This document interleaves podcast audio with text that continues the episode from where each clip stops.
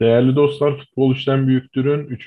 bölümüne hoş geldiniz. Bugün size Trabzonspor'u e, değerlendirmeye çalışacağız. Gökdeniz ve Emir'le birlikte. Emir, Gökdeniz hoş geldiniz öncelikle. Hoş bulduk abi. E, öncelikle Konyaspor maçıyla başlayalım isterseniz. Konyaspor maçı aslında beklenenden daha zor geçeceğini düş- düşündüğüm bir maçtı benim. Çünkü Konya deplasmanı her zaman biraz daha sıkıntılı olmuştur bizler için. Ee, bu noktada özellikle maça Trabzonspor çok hızlı başladı bence. İlk dakikada bulduğumuz gol, akabinde hemen peşine ikinci golü yakalamaya çalışmamız falan. Hani maça olan beklentimi ve heyecanımı arttırmıştı benim. Ta ki Victor'un, e, Victor diyorum, Vitor'un o malum hatasına kadar e, ki onun kalitesine yakışmayacak bir hata aslında. Yani o kırmızı karta kadar maç Trabzonspor'un lehineydi ve bence e, çok farklı sonuçta da bitirebileceğimiz bir maçtı. Eğer ki o kırmızı kartı görmesek. Fakat işte sonrasında 10 kişi kalmanın verdiği dezavantajla birlikte e, bir gol yedik kalemizde. Yani bu konuda takma aslında çok bir şey bulamıyorsun. 10 kişi Konyaspor'a karşı mücadele etmek kolay bir şey değil ki Konyaspor'da lige güzel başlayan ekiplerimizden aslında. Şu anda e, Trabzonspor'la birlikte mağlubiyeti olmayan tek takım diyebiliyorum yanlış bilmiyorsam. Evet öyle. Ee, yani güzel başladık. İlk yarı berabere bitti. İkinci yarı geriye düştük. Sonrasında yapılan değişiklikler ve hamlelerle e, beraberliği yakaladık tekrardan. E, bu noktada ben Abdullah Avcı'ya da öncelikle maçı bırakmadığı için şahsım adına teşekkür ediyorum. Ay- Ayrıca futbolcuları da teş- yani teşekkür ve tebrik ediyorum. Çünkü ortaya bir karakter koydular. E, bir mücadele verdiler ve gördüğümüz kadarıyla kabul etme yani yenilgiyi kabul etmeyen bir Trabzonspor var ortada. Bu noktada öncelikle takımıma bana bu duyguyu yaşattığı için ve sonuna kadar mücadele ettiği için teşekkür ediyorum ve hani sözü ufaktan size sırayla bırakayım. Sizler düşüncelerinizi iletin. Yani maça dediğin gibi abi güzel başladık. Cornelius'un golünü bence özellikle konuşmak lazım.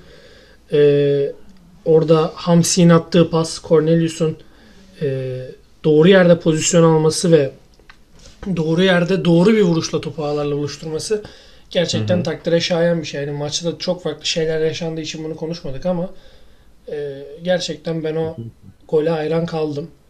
Ya bir Ee, de şey var. e, özellikle Cornelius'un bu sezona dair hani beklentilerimiz çok şey biraz muallak. Yani olur mu olmaz mı tereddütü yaşadığımız bir futbolcu. Yani Sörloth ilk başladığı zaman da yaşamıştık gerçi bu duyguyu ama e, hani şeyde de açıkçası Cornelius'ta da bu tereddütü yaşıyoruz şu anda. O yüzden hani yaptığı her farklı bitiricilik ya da her farklı vuruş biraz daha ona olan güveni arttırıyor diye düşünüyorum. Sen ne düşünürsün? Abi e, katılıyorum sana ama tabii Sörloth'la Cornelius'un süreçleri biraz farklı. Sörloth e, geleceği süreç içerisinde bir, herkes daha farklı bir profilde forvet bekliyordu. Herkes Staric'i bekliyordu ayrıca. E, Sörloth ismi bir günde gündeme düştü ve hani direkt geldi. Cornelius 2-3 aydır e, gündeminde olan bir futbolcuydu Trabzonspor'un transfer dönemi içerisinde ve e, hani Sörloth'a nazaran daha fazla beklentiler vardı Cornelius için. Ee, ama tabii ki hani Sörloth'ta beklentisi olmayan taraftar sayısı daha fazlaydı. Cornelius'ta ben %50-50 olarak görüyorum. Hani %50'si taraftarların iyi olacak, iyi gelecek. %50'si de kötü olacak diye düşünüyordu. Farklı süreçler ama benzer süreçler diyebiliriz. Ee, tabii ki hani ben her zaman Cornelius'la alakalı şunu söylüyorum. Cornelius'a her maç ya da iki maçta bir atıyorum neyse. Bir gol yazacaksın. Diğer hücum hattı zaten bir şeyler yapacaktır mutlaka. O yüzden Trabzonspor'un maçları da bol gollü geçecektir diye düşünüyorum. Ama dediğim gibi Cornelius'a bir gol yazıp keyfimize bakmamız lazım sezon içinde.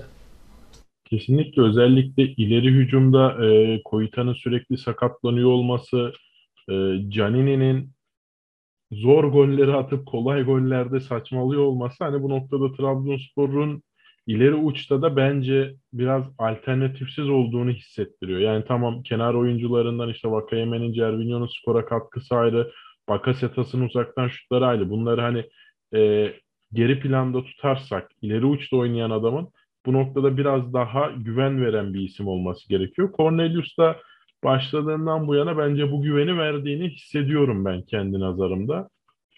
Umarım Kesinlikle sezon içinde de hani daha faydalı pozisyonlarda göreceğiz diye düşünüyorum Cornelius'u. Yani bunun dışında mesela Bakasetas'ı konuşacak olursak ben e, Bakasetas'ın bu takımda hani kaptan olmasını isteyenlerden biriyim. Yani adama gerçekten kaptanlığı yakıştırıyorum. Ya baktığım zaman sahaya koyduğu duruş, işte tavrı, hareketleri, bu takımı sahiplenişi bu bağlamda biraz böyle onda hani kaptanlık havasını seziyorum. Sen ne düşünüyorsun? Abi Bakasetas e, Uğurcan'dan sonra e, eğer transfer olursa ilk kaptanlık görebilecek bir isim olarak düşünüyorum. Vakayeme zaten mütevazi kişiliği olduğundan dolayı hatta Uğurcan'a bile bırakmıştı kaptanlığı. Bakasetas'a verildiği zaman onda da aynı tepki verdiğini düşünüyorum. Sağ ruhu, hırsı, e, oyun olarak Bakasetas şu anda en fazla kaptanlığı hak eden isim. Hamşik'le beraber. Evet. Ya bilmiyorum hani belki çok şey düşünüyorum bu konuda ama hani basit de düşünüyor olabilirim. Bunu dinleyenler daha iyi yorumlayacaktır. Yalnız şu var ben e, kaptanlığın kalecide olmasını çok şey buluyorum. Yani faydalı bulmuyorum. Takıma bir katkısı olduğunu düşünmüyorum bu durumun. Bunu Onur Recep Kıvrak'ta da aslında çok net tecrübe ettik biz. Yani Onur gerçekten evet efsane diyebiliriz. Trabzonspor'da iz bırakmıştır. Benim en çok sevdiğim oyunculardan biridir. Her ne kadar gidişindeki süreçte hataları veya yanlışları olsa da.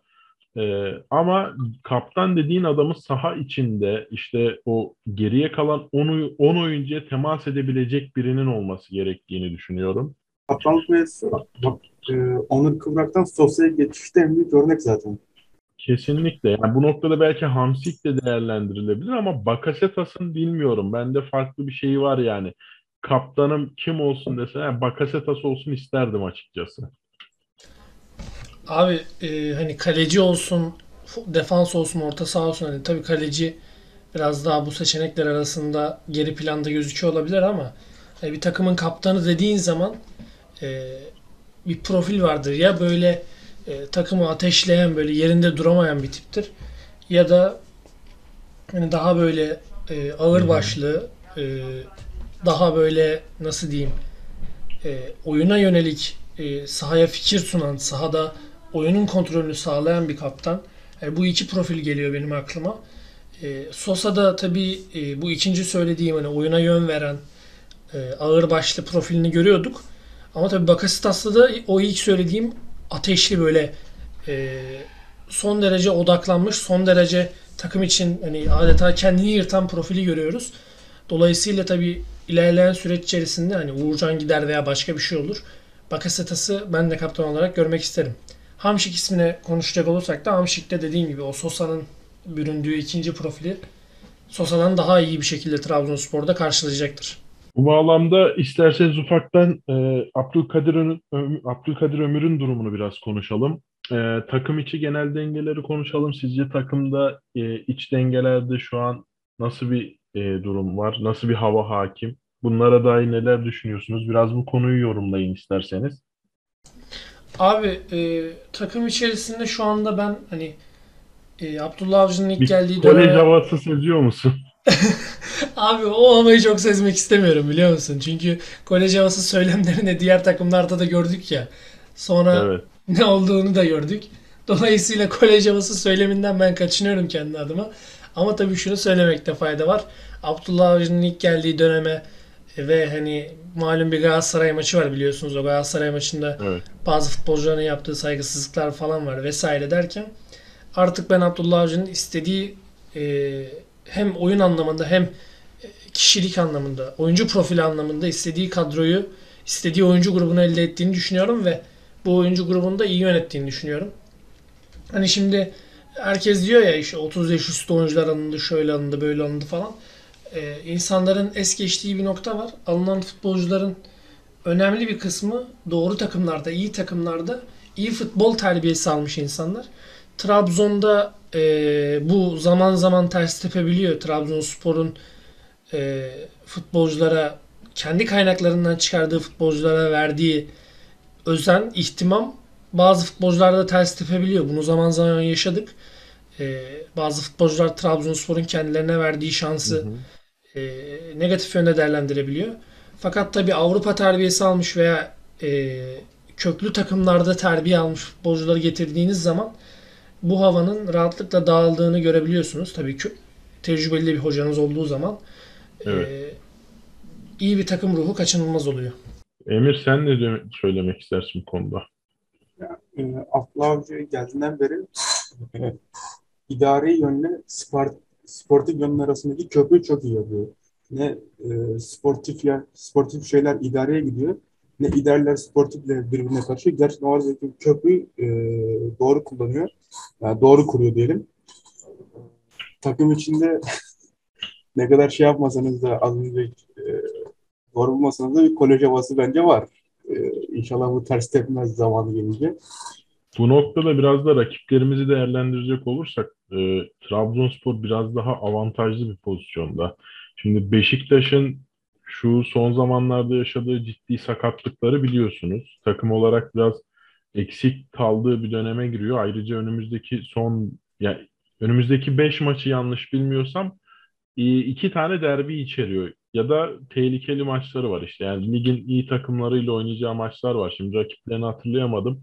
E bir Şampiyonlar Ligi süreci var. Yorucu ve yıpratıcı olacak Beşiktaş için. E Galatasaray'a keza baktığımızda oynadığı futbol bence pek hani iç açıcı değil. En azından bizi korkutacak düzeyde değil şu anda. Fenerbahçe Fenerbahçe bildiğimiz klasik Fenerbahçe. Evet bugün yarın kazanır ama bir yerde o kadar saçma bir hata yapar, kaybeder ki hani alır götürebiliriz diye düşünüyorum. Bu noktada işte hem Fenerbahçe'nin Avrupa macerası hem Galatasaray'ın Avrupa macerası e, bizim de bu noktada biraz bu durumu fırsata çevirmemiz gerekiyor diye düşünüyorum. Ve bu fırsatı da iyi değerlendirip şu süreçte e, puan farkını açmamız gerektiğini düşünüyorum. Abi e, Emir sen buyur kanka. Roma maçından ne kadar e, Roma eşleşmesine ne kadar üzülsek de Avrupa'dan elenmemiz bizim açımızdan olumlu oldu. Şimdi e, Sporting, e, Ajax, Dortmund gibi deplasmanlara gidecek Beşiktaş, Lazio, Frankfurt gibi deplasmanlara gidecek Beşiktaş, Galatasaray gibi e, güçlü maçları var Avrupa'da. Ki bunun lig serüveni de var. E, onlar Avrupa'da maç yaparken biz Trabzon'da antrenman yapmış, yapmış olacağız. Bu yüzden ilk yarı bitmeden aralığa kadar ne kadar puan farkını açarsak bizim açımızdan e, yararlı olacak. O yüzden aralığa kadar kayıpsız gitmemiz gerekiyor. Evet Gökdeniz bir şey diyordun sen de. Abi ben şunu diyecektim. Şimdi bu e, biliyorsunuz ki biz güzel bir takım kurduktan sonra bütün takımlar Şampiyonlar Ligi modunu açtı yani kadro kalitesi olarak. Beşiktaş Pjanic'i getirdi. İşte Galatasaray bir sürü para yatırıp transfer yaptı. Fenerbahçe yine aynı şekilde her zamanki gibi takıldı.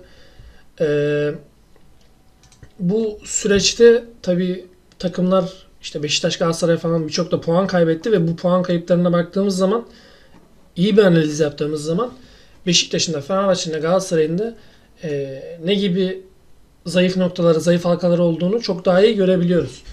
E, Beşiktaş'ın mesela sakatlıklardan yakınlığı bir süreç içerisinde e, bulunuyor kendileri ve e, bir Ajax maçları var. Ligde önemli maçları var. Tabi bu kadar sakat varken herhangi bir maçtan e, garanti bir 3 puan çıkarman söz konusu olamaz. Çünkü neredeyse bütün ilk 11 oyuncuların sakat. Yedek kalecin Altay maçında çok kötü bir performans gösterdi. Yani Mert Günok sanki sahada yoktu yani. Kafası sahada değildi. İnanılmaz kötü hatalar yaptı. Yani bir kere ben şeyi gördüm. Mert Günok geldi böyle bir e, Atiba geri pas yaptı. Mert Günok bir anda böyle geri dönmek zorunda kaldı. Çünkü pas hızlı geldi. Geriye doğru geri pas yaptı Atiba. Orada pas hızlı geldi ve Mert Günok önde falan yakalandı. Yani Mert Günok ayarında bir kalecinin hayatında tecrübe etmeyeceği bir an yaşandı orada. E, tabii ne demek istiyorum? Bu tarz e, kaotik ortamlarda e, İstanbul kulüpleri bence e, kaosu yönetme açısından zayıf takımlar. E, şimdi Galatasaray'da da bazı puan kayıpları söz konusu. Fenerbahçe'de taraftarların oyundan memnun olmadığını falan görüyoruz. Dolayısıyla e, bu tarz rakiplerimizin zayıf noktalarını doğru analiz edip onlarla oynadığımız maçlarda da sahayı onlara dar etmemiz lazım yani. Şimdi Vitor Hugo'nun cezası açıklandı mı e, bilmiyorum. Takip edemedim o süreci çok fazla. E, max yani minimum iki maç ceza alacağını öngörüyoruz herhalde hepimiz. Yani çok direkt kırmızı, direkt kırmızı kart zaten en az 2 dakika. Ha, en az iki Aynen maç. öyle. Yani bu noktada iki maçta sizce defansta kim değerlendirilmeli? Densville'in bir sakatlığı var. Muhtemelen bu iki haftayı Densville de kaçıracak diye tahmin ediyorum. Kulübün yaptığı açıklama o yöndeydi en son galiba. Abi e, ya Hüseyin Türkmen kendini güveniyorsa bu maçlarda çıkıp kendini gösterecek. Yani evet taraftar ona çok tepkili. Onun da taraftara vermiş olduğu bazı geçmişte tepkiler söz konusu ama yani kendine güvenen bir futbolcuysan yani çık bu maçlarda oyna bize de göster. Çünkü ben Alanyaspor maçı için hani ne yalan söyleyeyim Hüseyin Türkmen'i izleyip ve on- ondan iyi bir performans görmek istiyorum artık açıkçası. Ee, bilmiyorum yani Ahmetcan Kaplan'ın lige hazır olduğunu düşünmüyorum. Zaten ya Hüseyin oynayacak ya Ahmetcan oynayacak. Ya da Hoca Berat'ı stopere çekecek ki kesinlikle yapmaması lazım bence böyle bir şey. Geçen sene Kesinlikle. Göztepe maçında bir Aynen, kırmızı bir kartı bu- var kendisinin. Konya maçında da hani çok etkili göremedim açıkçası ki yani bu noktada zaten eleştirmiyorum kendisini asla.